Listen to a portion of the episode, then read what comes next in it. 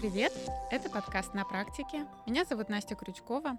Я практикующий врач-эндокринолог. Меня зовут Таня Милентьева. Я редактор с образованием физика. И мы с Настей учимся в магистратуре ИТМО. В подкасте мы рассказываем о том, как наука выходит из лаборатории и ищет себя на практике. В нашу студию мы приглашаем исследователей ИТМО. И сегодня у нас в гостях Лера Семенова. Лера, привет. Добрый день. Лер, расскажи, пожалуйста, нашим слушателям, кто ты и чем ты занимаешься? На данный момент я магистрант первого курса по направлению большие данные и машинное обучение. Я как-то вот упала в эту сферу жестового языка, перевода жестового языка, и вот в ней сейчас барахтаюсь, и в какой-то мере становлюсь потихонечку, очень потихоньку экспертом. Э, ну, тоже. Это, конечно, связано все с машинным обучением, но в первую очередь это было проектирование, и по бакалаврскому образованию я проектировщик информационных систем. Так что я такой некий человек, который знает, как сделать, а вот кто будет это делать, это давайте вот не ко мне. На самом деле это очень интересный вопрос, потому что, получается, а, ты был человек со знанием, да, и в какой-то момент получился готовый продукт, то есть вот этот проект My Voice — Можешь рассказать вот эту историю, как так получилось, что ты заинтересовалась темой вообще жестового языка? Давай начну, наверное, с этого. Ну вот, с одной стороны, это было спланировано, с другой просто такое, такое некое озарение. Вот, знаете, вот такая вот мультяшная лампочка над головой. Она просто появилась, дзынькнула, и о, идея. А, тогда надо мной висела необходимость придумать какую-нибудь инновационную идею для конкурса «Умник», который проводится Фондом содействия инноваций, что я могу туда вообще отправить. Ну, как-то в голову ничего совершенно не приходило, и вот в один день пришло. Я просто ехала в автобусе, и вижу, заходит в автобус человек с телефоном в руках, а второй рукой что-то жестикулирует. И вот тут опять вот эта вот лампочка, она загорается, мы сделаем переводчик жестового языка. Вот это вот точно никто еще не делал. А, потом, конечно, казалось, что делали делают регулярно, делают каждый год штук по пять. А вот переводчик, чтобы еще и речь собеседника переводил в текст, вот это вот уже инновация. Вот с этим почему-то еще никто не пытался ничего изобрести. Речь собеседника здесь имеется в виду человека, который использует жесты для разговора? А, нет, тут на самом деле две части в системе. То есть одна — это для человека, который вот использует жесты, его жесты надо как-то уловить, преобразовать, перевести и выдать в виде синтезированной речи. И вот здесь возникает второй собеседник, это без каких-либо проблем со слухом, то есть он спокойно разговаривает, использует речь. А вот глухой-то собеседник, как его услышит? Ну, вот хорошо, до него информацию донесли, а ответ? И вот этот ответ речевой тоже надо как-то преобразовать. В нашей системе он преобразуется в текст, и этот текст также появляется на устройстве, и таким образом у нас полноценный диалог. А человек, который говорит жестами на жестовом языке, он надиктовывает просто привычными ему жестами, ну, в нашем случае дактилем, а, какое-то сообщение, это сообщение там внутри преобразуется, переваривается, и к его говорящему собеседнику приходит в виде синтезированной речи.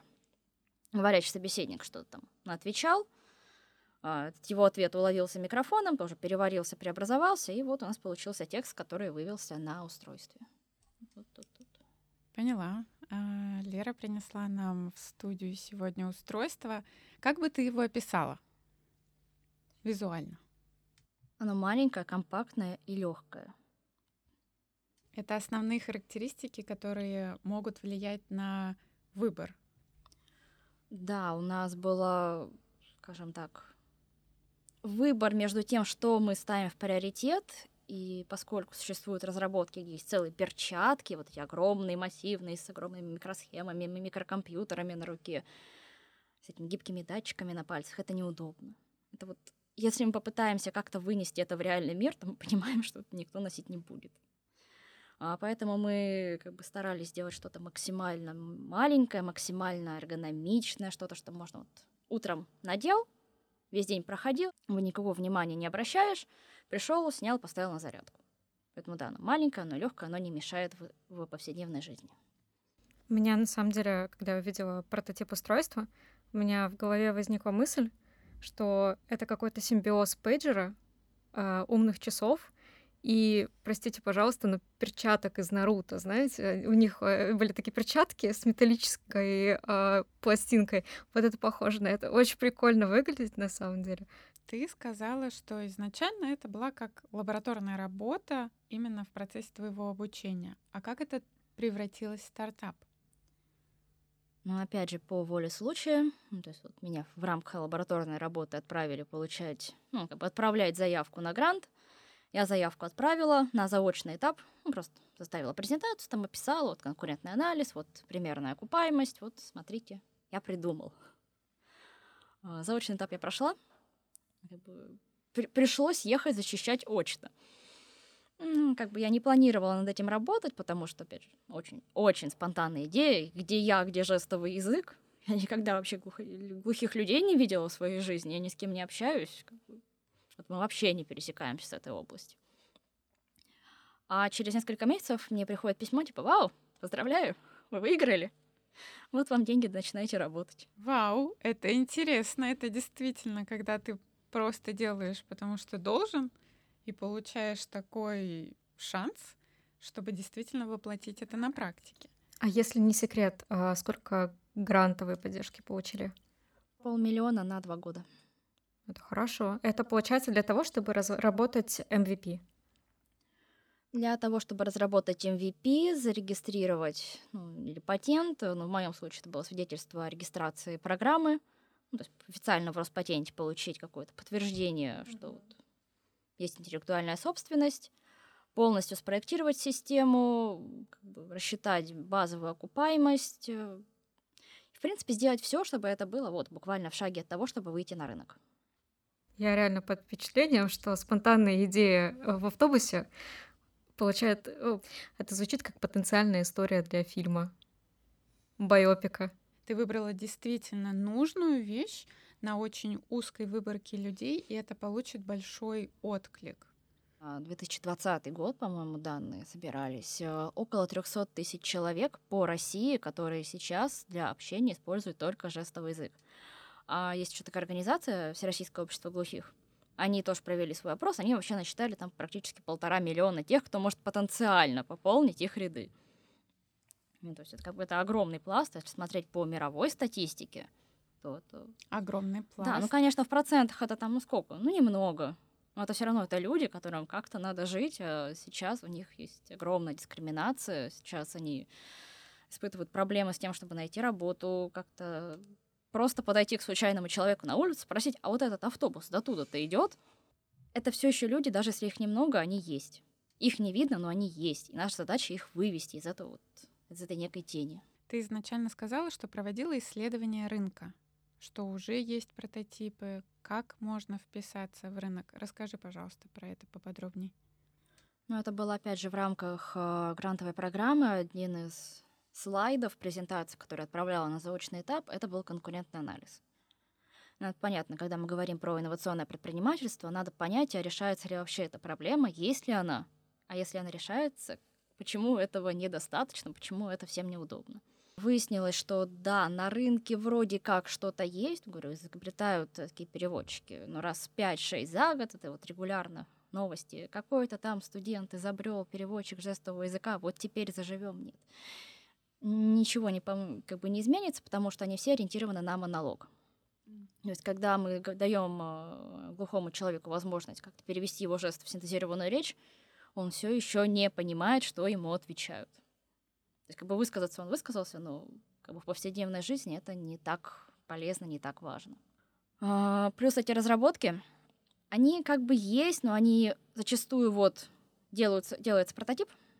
Этот прототип э, где-то там публикуется в новостях, в каких-то журналах, пишутся статьи, и все, на этом все затихает.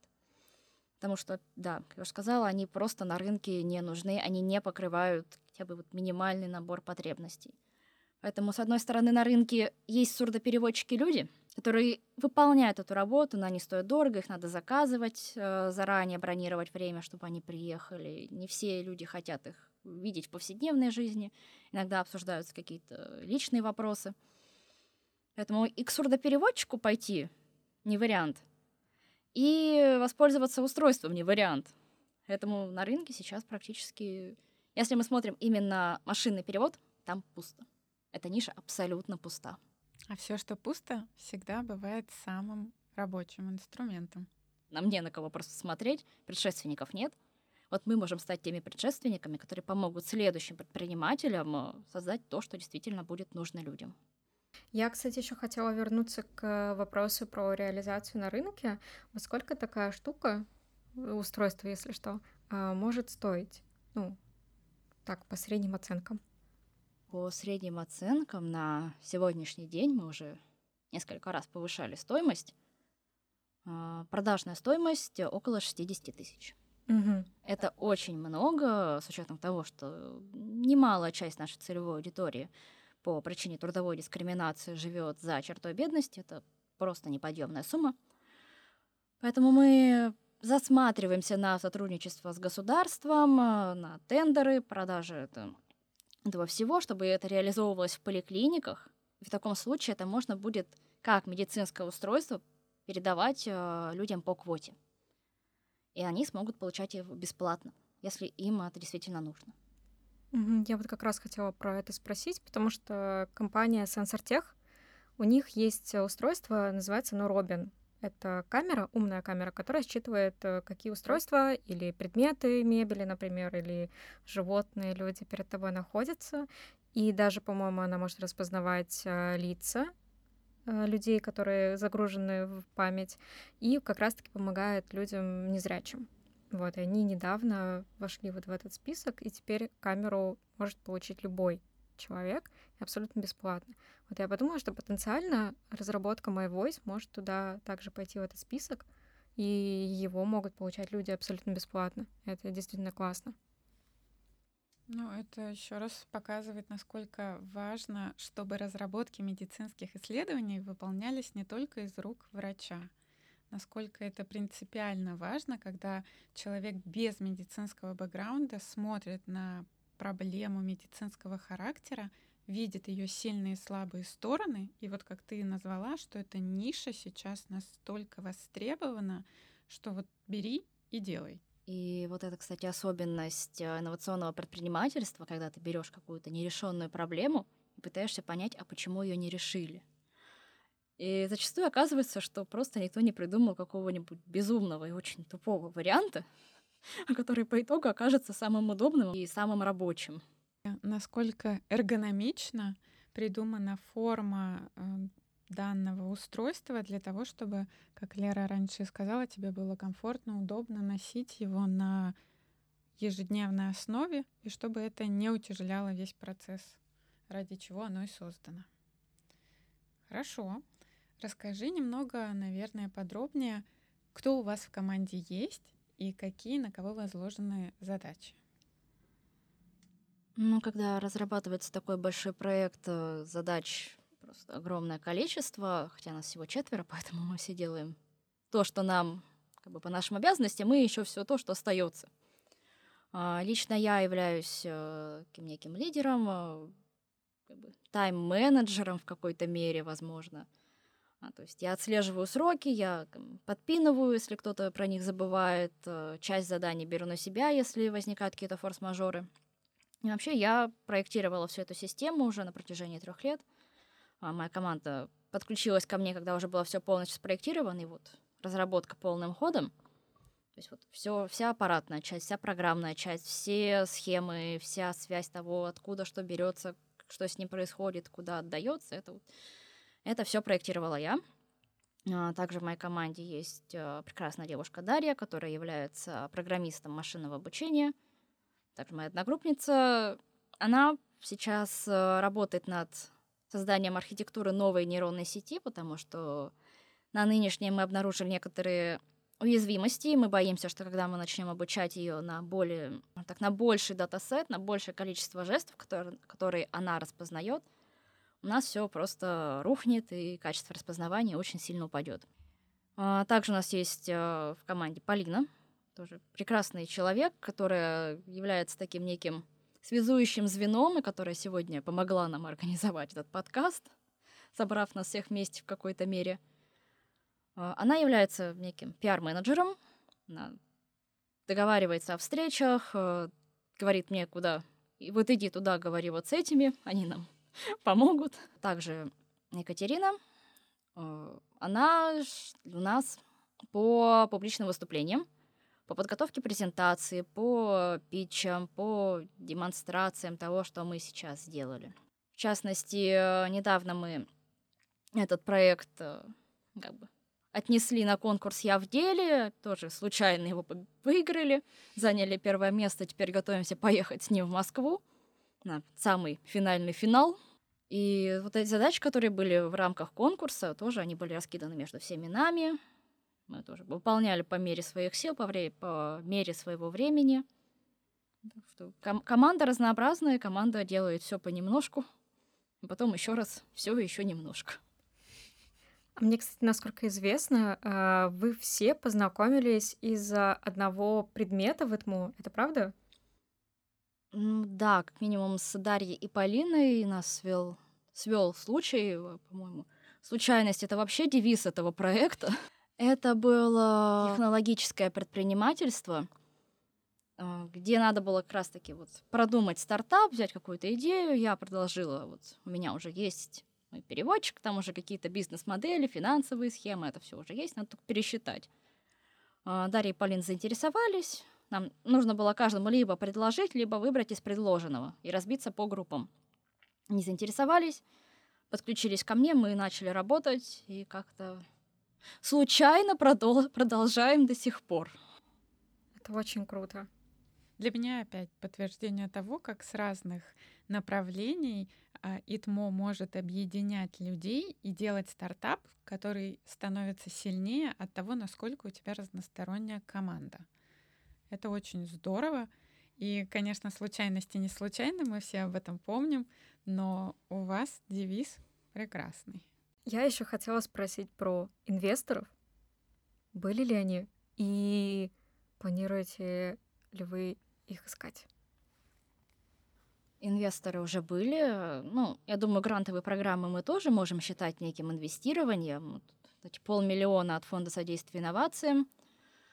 А, также, если мы, мы уже получили 50 тысяч ну, на этот проект а, во время финала программы «Я в деле», сейчас, если мы занимаем, опять же, первое место в Москве, мы получаем еще 400 тысяч сверху. Также мы планируем подаваться еще на гранты. Есть прекрасный грант «Студенческий стартап». По-моему, сейчас там дают полтора миллиона. Есть э, грант «Старт», там до 10 миллионов. В принципе, мы рассчитывали, сколько нам нужно на, для выхода на рынок. И чтобы просто все не рухнуло в первый год, это около 25 миллионов. Поэтому да, инвесторов мы ищем очень активно, ибо эту сумму мы сами не соберем. Мы надеемся, что у вас получится, судя по тому, как ты описала, какие победы уже были. Я уверена, что инвесторы вас найдут и сами предложат и скажут, что мы готовы, давайте работать. Как и почему команда выбрала такое название? А, именно Innova или My Voice? А какое тебе больше нравится? Про то и рассказывай. Вообще команда называется Innova, а, потому что инновация — потому что проект «Я в деле», он не про инновационное предпринимательство, он про классическое, а вот мы пришли с инновационного, у нас инновация, вот мы инова. А My Voice, э, потому что мы хотим показывать, что это действительно новый голос для человека, которого его по какой-либо причине сейчас нет, или он его стесняется. И мы даем ему новый голос, который позволит ему а, проживать ту же жизнь, которую проживают э, люди без проблем со слухом. Это очень громкое и емкое название, которое описывает всю суть. И опять социальная значимость здесь слышится. Голос — это то, что ты можешь сказать. Голос — это то, что ты можешь показать, наверное, в данном случае в виде текста у вас. И это то, что может тебя вывести в социальную жизнь. Мне еще нравится в этом контексте история про вот этот инклюзивный язык, назовем его так, а, жестовый язык, потому что это определенная своя культура а, в сообществе глухих. И очень здорово, что разработка ваша, она не просто лишает людей вот этого социального, культурного контекста, в котором они существуют, как они привыкли думать, как они привыкли размышлять при помощи жестового языка, а интегрирует, наоборот, ну, людей остальных, которые слышат скорее, вот в их мир. Это прикольно. То есть мы не говорим людям глухим, что вы будете общаться через текст, вы будете набирать текст, и ваш жестовый язык э, исчезнет, да, как э, феномен, а наоборот. То есть мы интегрируем людей извне в мир людей с жестовым языком. Это классно. Да, мы делаем скорее не разрушение вот, вот этого действительно некого культурного слоя, который сформировался у глухого населения, мы делаем мост, который позволит им, э, вот этим двум культурам, вот этим двум людям, которые действительно видят мир по-разному, имеют разный жизненный опыт, как-то коммуницировать и этим опытом делиться. Это здорово. Как э, будет разработка действовать? То есть, э, условно, вот человек носит, получается, вот это вот устройство, да, и, и все, больше ему ничего не нужно будет. Нет, ничего. Мы планируем выйти на полную автономию, хотя, вопреки планам, мы не смогли исключить полностью интернет, хотя очень хотели сделать максимально автономно, чтобы даже где-то в диком лесу человек мог что-то с кем-то поговорить, но увы, технологии пока нам этого не позволяют. А так, да, устройство полностью автономно, человеку не нужно ни смартфона, ничего. То есть он может выйти вот с пустыми руками, с пустыми карманами и все равно иметь возможность э, кого-то о чем-то спросить, э, о чем-то поговорить с окружающими. Все, что нужно, оно все в устройстве. Классно. А если, например, э, разговор идет по видеозвонку, ну вот как через смартфон, когда ты увидела в автобусе, или, например, когда мы разговариваем по зуму. Как-то это интегрируется, или просто, например, там человек разговаривает э, через веб-камеру и, скажем, ну, устройство, ну, говорит точно так же, как мы. Такой синхронный перевод во время звонков, особенно видеозвонков, да, это преимущественно, потому что обычные звонки для глухого человека это практически недоступно. Это совершенно другие технологии, которые сейчас тоже разрабатываются параллельно. Но это не наша задача. Наша задача дать человеку возможность вести общение на бытовом уровне. Просто повседневный разговор. А звонок, э, насколько я знаю, сейчас э, Сбер разрабатывает свою систему, которая как раз-таки через камеру во время видеозвонка может э, переводить жесты в текст. Для видеозвонка текста достаточно, его не надо озвучивать, как бы собеседник просто прочитает. А, но мы, повторюсь, работаем на повседневное общение, когда просто два человека на улице подошли друг к другу, как пройти в библиотеку. Вот этот вот уровень — это то, на что мы ориентируемся. Скажи, пожалуйста, вы используете, вы берете какую-то базу жестов, откуда вы черпаете информацию? А, изначально мы планировали переводить э, полноценные жесты, то есть те, которые используют две руки, возможно, выражение лица — но столкнулись с тем, что эти жесты, они довольно индивидуальны, то есть один жест может иметь несколько значений, и надо понимать по контексту, о чем идет речь. Это кошка, это собака, это стена, ну, вот, условно. А также в зависимости от региона, то есть у жестового языка есть э, также диалекты, иногда даже в зависимости от семьи, люди по-разному эти жесты показывают. Опять же, их тысячи, сотни тысяч, потому что это полная синонимичная некий синонимичный словарь э, нашему привычному языку. Сколько у нас слов в повседневном общении в среднем используется, столько используют и глухие люди. Это огромная нагрузка для нейронной сети, это очень сложный алгоритм распознавания.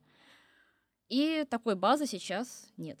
То есть базы русского жестового языка с полноценными жестами ее просто не существует на сегодняшний день. Есть маленькие огрызочки, где по тысяче, по несколько сотен жестов, но это очень мало. Поэтому сейчас мы переделываем нашу сеть на поддержку дактиля, то есть там это будет просто 33 символа, это гораздо проще. А дактиль — это надиктовывание слов по буквам. Нам как раз используется одна рука, что нам очень удобно, потому что на второй руке висит такая условно камера в устройстве. Дата-сеты дактиля, они есть, они полные, и на их основе мы как раз-таки и планируем а, обучать нашу новую нейронную сеть, над которой мы сейчас работаем. Речь человека говорящего будет переводиться в текст, чтобы глухой мог прочитать. Как это будет исполняться? Вот на данный момент то, что у нас э, есть, это модель устройства, это не полноценный прототип, э, потому что работать над аппаратной частью мы начнем только после завершения работы над программной того, сколько у нас будет потреблять программный комплекс, от того, сколько, какие мощности он потребует, мы будем исходить в плане аккумулятора и всего остального. А, это модель, то есть она показывает внешний вид э, и, в принципе, все основные части, то есть здесь и кнопки, и громкость громче, тише для синтезатора голоса, возможно, если человеку подойдут, скажут, ты зачем орешь, он сделает потише. А камера, она вот вырезана сбоку, сбоку, также вместе с динамиком. Э, ну, мы пока работаем над этой моделью, она должна быть более детализирована, она находится в процессе детализации. Вот эта часть, главная, большая, которая занимает большую часть устройства, это экран. Потому что экран нам нужен как можно больше, потому что даже коротенькое предложение, оно занимает достаточно много места, и мы не можем делать вот маленький-маленький шрифт э, десятым кеглем, его будет просто неудобно читать. Так, я хочу уточнить еще. Получается, а, устройство надевается на одну руку, которая статична. Второй рукой человек надиктовывает символы, и это считывается. Я правильно понимаю? А, да, мы планируем, что устройство будет надеваться камерой к себе, то есть камерой в сторону запястья, или же камерой в сторону пальцев, тут как кому удобнее. Камера будет просто направляться на себя, а просто как он бы диктовал э, обычному собеседнику. То есть он надиктовал, камера считала, перевела, отправила этот вот синтезированный голос э, собеседнику, собеседник ответил, микрофон уловил, человек опять направил камеру на себя, надиктовал, вот, и разговор продолжился. Вопрос. А, была ли у вас возможность обсудить свой прототип уже с человеком-пользователем? В данном случае это человек, который э, использует жесты для разговора. Этот разговор велся на начальных этапах разработки, когда закладывалось еще, скажем так, закладывался фундамент э, дизайна, и мы выбирали, будем ли мы использовать маркерную систему, то есть та, которая крепится датчики на пальцы, они сгибаются, и через гибы мы узнаем, что было за движение — либо без маркерную, на которой мы и остановились. Это камера, это оптические датчики какие-то. И э, мы спрашивали людей, проводили небольшой соцопрос среди глухого населения. А, также было два человека, которые высказались нам лично. Мы провели с ними небольшое интервью в присутствии э, переводчика жестового языка. И они сказали, что им было бы комфортнее носить что-то маленькое и незаметное, потому что перчатка — это неудобно. Плюс э, этот э, разговор велся на в городе Сургуте, это территории, приравненные к крайнему северу, где месяц э, держится минус 40, и, соответственно, вот это вот все огромная перчатка, этот огромный комплекс, его просто под варежку ты не наденешь. Ну, еще размер руки у всех разный. Получается, придется тогда делать разные варианты перчатки, да, если выбираешь. Да, резинка в этом плане гораздо более простой и удобный вариант, потому что ее можно затянуть под любую ладонь. Да, здорово. Я еще хотела спросить по поводу команды. А, это мой любимый вопрос. Мы уже это поняли. А, я просто люблю, видимо, находить людям работу через слабые связи и какие-то интересные проекты. А, ты сказала, что у вас много задач сейчас на проекте, и нужны свободные руки. Кто вам нужен и кто вам может пригодиться или помочь? Так, именно по направлению, по специальности я, наверное, не сформулирую. Но сейчас мы начинаем работу над брендом. А, Причем у нас вроде как есть логотип, у нас есть э, даже некий такой девиз, э, некое понимание, как у нас все выглядит, но единого бренда у нас пока нет. А, плюс э, мы сейчас уточняем с учетом новых обстоятельств нашу финансовую модель. Мы ищем инвесторов, э, пытаемся потихоньку изучать, э, как работает инвестирование, как работают бизнес-ангелы, какие у них могут быть требования, и как нам э, по итогу не оказаться в минусе от нашего сотрудничества. А, также мы сейчас рассматриваем какие-то базовые маркетинговые стратегии. Мы тоже в этом не особо разбираемся, то есть мы понимаем, как работает реклама, как примерно понять, на кого мы ее ориентируем – но вот на кого мы ее ориентируем, это тоже очень важный вопрос, потому что, с одной стороны, целевая аудитория у нас глухие люди, на обычную звуковую рекламу по тому же радио или телевидению это мы не пустим. И если мы собираемся работать с тендерами, нам нужно как-то тоже разобраться, как работают тендеры, как работают госзакупки, какие там есть подводные камни. То есть вот такие вот маленькие нюансы, с которыми мы сейчас э, либо сможем разобраться сами, либо мы в них окончательно потонем и будем искать специалистов. Я надеюсь, то, что среди наших слушателей найдутся люди, специалисты, которые смогут помочь вам с какой-то из задач. Я очень на это надеюсь. Все услышали, какие задачи стоят, задачи глобальные. А еще самое, наверное, важное, опять, что это вопрос про значимость, про значимость человека. Человек с особенностями в виде разговора жестами не убирается из общества, а наоборот общество погружается в его мир. И это очень значимая, мне кажется, задача. Я надеюсь, что всегда найдутся единомышленники, которые могут к вам прийти в команду и помочь словом, делом вывести продукт на более новый уровень. Лера, скажи, пожалуйста, какой совет ты можешь дать студенту э, ИТМО или студенту любого вуза, который хочет сделать бизнес, стартап в научной области? А, научная область, э, как по мне, это всегда инновационное предпринимательство. И, как я уже говорила, инновационное предпринимательство возникает там, где очевидные решения не работают. Поэтому нужно придумать что-то неочевидное, что-то, что на первый взгляд совершенно не подходит для решения проблемы, возможно, но тем не менее ее решает. Самые оригинальные решения приводят к самым неожиданным последствиям. И мы видим это на примере вашего проекта. Лера, спасибо большое тебе за этот разговор. Было очень круто и очень приятно с тобой познакомиться. Мы будем следить за вашим проектом. Я уверена, что когда выйдет этот подкаст, мы уже узнаем о том, что вы выиграли эти 400 тысяч на конкурсе «Я в деле». Мы прям очень сильно на это надеемся. А еще мы оставим ссылки на ваши соцсети в описании и постараемся привлечь людей в ваш проект. Я надеюсь, что среди наших слушателей найдутся таковые. И на нас тоже не забывайте подписываться. Ссылочки мы оставим в описании. Всем спасибо, что вы были с нами. Спасибо, Лера, тебе за такую чудесную беседу.